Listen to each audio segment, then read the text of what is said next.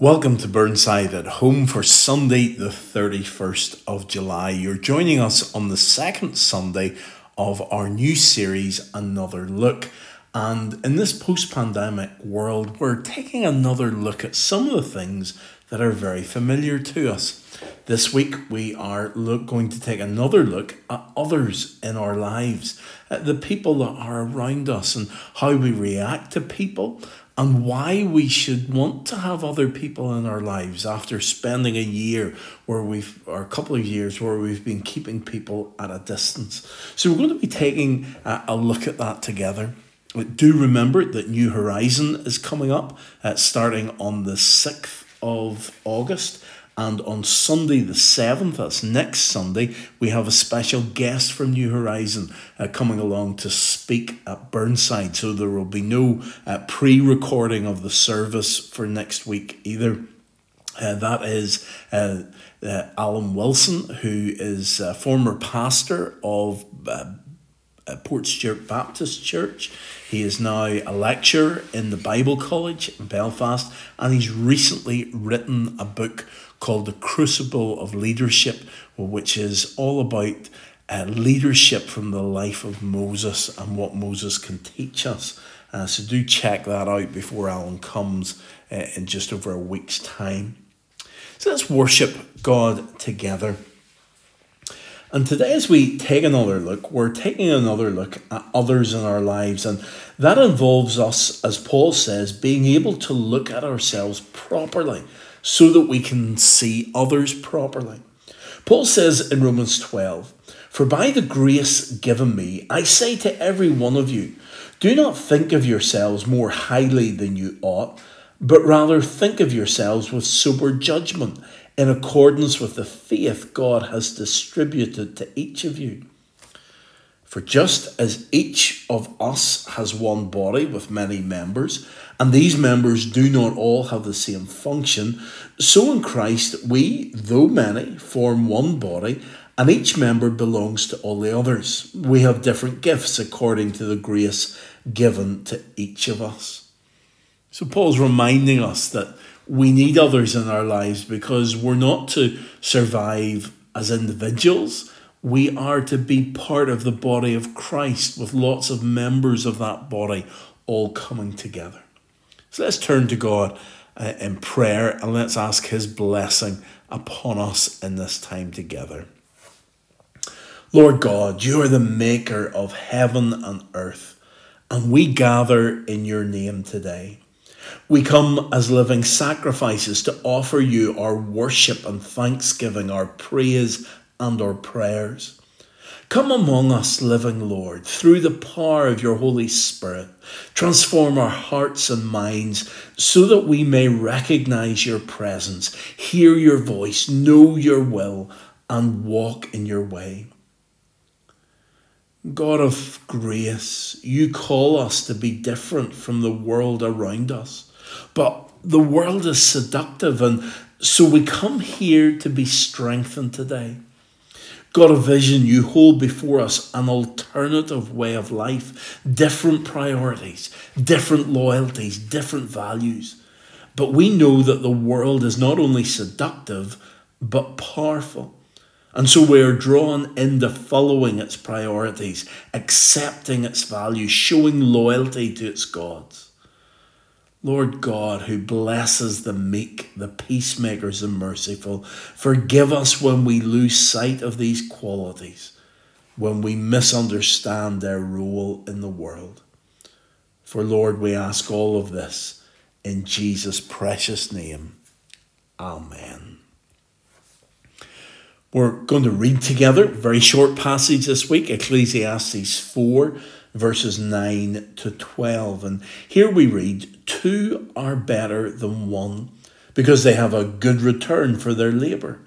If either of them falls down, one can help the other up, but pity anyone who falls and has no one to help them up. Also, if two lie down together, they will keep warm. But how can one keep warm alone? The one may be overpowered, two can defend themselves. A cord of three strands is not quickly broken. Amen. And we pray that God will bless to us this reading of His Word. So today we take another look at others in our lives. One of the challenges of COVID has been the isolation. Subconsciously, we began to view others as a danger instead of as a blessing. And it's very difficult to reverse that mental shift that has taken place. Because I am sure we have all been in situations where we meet with others and then a few days later we're told of a positive test and we wait to see if symptoms develop in our own lives. And we view everyone suspiciously again. It's a hard cycle to break. Some seem to be able to dive straight in and get back to the way they used to be. Others are cautiously dipping their toes in the water, and there are many who are staying at a distance. So I want to be very clear about what we're looking at today. This morning is not me standing here telling everyone you need to stop hiding away, you need to get back to the way things were. That is not the purpose. What we're doing this morning is taking another look at others. We're going to the Bible and seeing what God says in His Word. And then each of us needs to evaluate the risks and work out what we are happy with. But what we need to be careful about is that COVID does not blind us to the benefits and the needs of others in our lives. And this is not a case of, of preaching to the converted this morning. This is not saying, I'm at church, I'm out among people, therefore I've sorted out my approach to others. No, this is all of us, whether here or at home, taking another look at others in our lives and working out what God wants us to do. So, as the little booklet points us, we are going to look at Ecclesiastes 4 and verses 9 to 12. We're going to ask ourselves, what am I beginning to see differently? What am I beginning to see differently about my need of others in my life and about others' need of me in their lives? And we're going to pray a prayer throughout. God, help me to better see and appreciate the part others play in my life and the role you call me to play in theirs. So, as we take another look at others in our lives, it is a case of numbers. One we had to be isolated. We have to be careful. The easiest way to avoid COVID is to be a one. Don't ever meet anyone. Don't ever go out. And while that was forced upon us for such a long time, we realize at the start of verse 9 two. Two are better than one because they have a good return for their labour. And while the majority of what I say this morning is going to be centered around two, I'm going to give a little spoiler alert. By the time we get to the end, we're going to reach three in verse 12. But more of that later. For now, let's just stick to two. Two is a message for society as a whole. Even if we weren't trying to cope with COVID, there are so many who are isolated in the world today, so many who are lonely, who have got so used to their own company that they find it difficult to be with others. There are many who have decided that they are a burden to others and have simply hidden themselves away. But we need to realize the two aspects to looking at others. Although we need others in our lives, others also need us in their lives. Helping is rarely one sided, friendship is rarely all take and no give. Often, this passage from Ecclesiastes 4 is read at weddings and it is very applicable to the marriage relationship, but it, that also narrows its focus too much. Because these verses are about any relationship that we have. Two is better than one. So, why are two people better than one? Well, as we read in verse 9, two can help each other succeed. New Living Bible translation of verse 9 is as follows Two people are better off than one, for they can help each other succeed. The Good News Bible translates that same verse Two are better off than one because together they can work more effectively. When we might fail on our own, another person around us provides the support that we need. And when another person is struggling, our presence could be all that is required to help them. When we look at others, we shouldn't just be thinking about what we can get out of this. We should also be seeing what we have and what we can share. Taking another look at others is as much about our ministry to others as it is about us getting what will benefit us and help us. Helen Keller once said, Alone we can do so little, together we can do so much. So, why else are two people better than one? Well, two can help each other up, as we read in verse 10 of Ecclesiastes 4.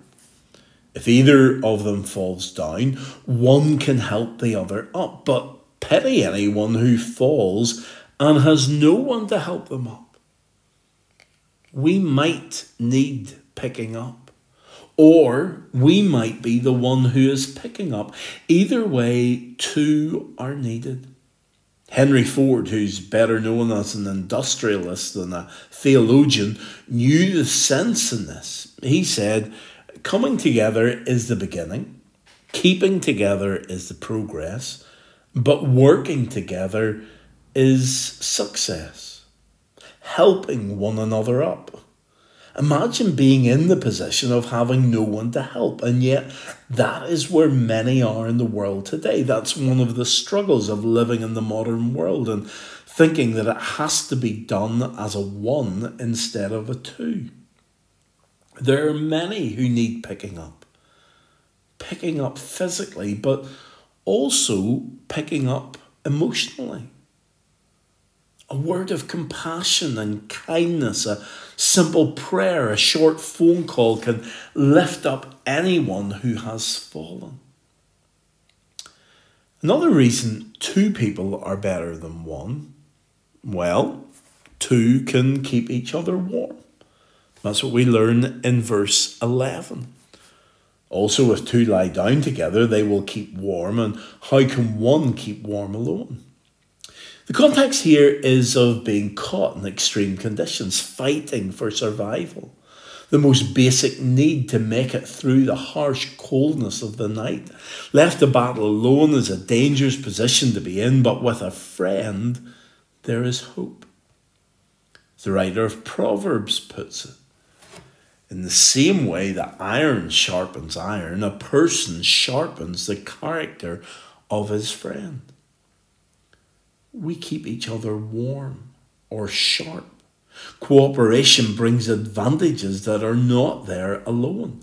The church is an important place for us to find friendship, to find those who will help us in the difficult times, to find those who will keep us sharp, who will challenge us whenever we're cold to the world and need to melt our hearts in compassion. This may be painful at times, but it is what true friends are for. The Amplified Bible gives us from Proverbs 27 faithful are the wounds of a friend who corrects out of love and concern, but the kisses of an enemy are deceitful because they serve his hidden agenda. Two will keep each other warm. The final reason given that two people are better than one is two can protect each other. Look at verse 12. Though one may be overpowered, two can defend themselves. Having someone else for protection, two can more easily defend against the attacks of others whether that is physical or even verbal. Just having someone else to talk to lightens the load and gives perspective. Paul encourages us to take this one stage further, to not just defend others, but actively seek to help them. He says in 1 Peter 4 most of all, love each other as if your life depended on it. Love makes up for practically anything. Be quick to give a meal to the hungry, a bed to the homeless, cheerfully. Be generous with the different things God gave you, passing them around so all get in on it. If words, let it be God's words. If help, let it be God's hearty help. We're to protect others, we are to help others. Two are better than one. Now, as we come to the end of our passage in Ecclesiastes today, the writer then takes everything he has already said one stage further. He says, you know what? One is, or two is better than one, but there's something even better than two and that is three. Verse 12 a cord of three strands is not quickly broken. As we take another look at others and see the reliance that we have on others and they have on us, there is something that will make this all even better. And it is not just the addition of a third person. When I read this passage at a wedding, the application is that two is better than one. Two come together in marriage and are stronger than they are apart. But the third strand in the wedding cord is Jesus. If you bring Jesus into your marriage, then it will be even stronger. And this is the application here for any relationship. Two friends will be better together. And when those two friends also have a friend in Jesus, then that relationship cannot be easily destroyed. The message from Ecclesiastes is more than just practical advice, this is spiritual advice. We have a Saviour and we bring Him into every relationship that we enter into. So let's take another look at others in our lives. And let's ask ourselves what am I beginning to see differently about others? About the need of others in my life? About others' need of me in their lives? And then pray that little prayer that's on the booklet God, help me to better see and appreciate the part others play in my life and the role you call me to play in theirs. So let's pray together. Lord God, today we take another look at others in our lives. And Lord, we thank you for the blessing that others are in our lives day by day. And we pray, Lord, that we might be a blessing in the lives of others.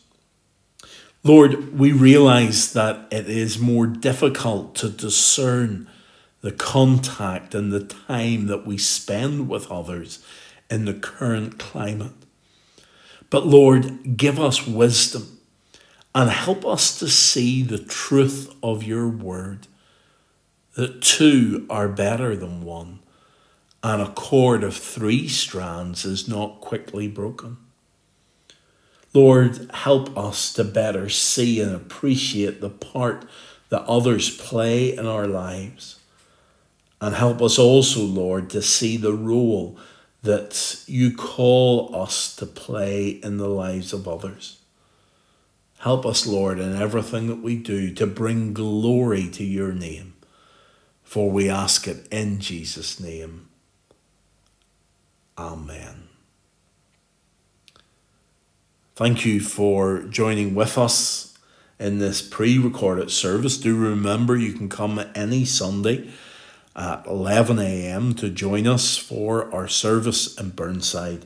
And you can also watch the service live on the website each Sunday as well.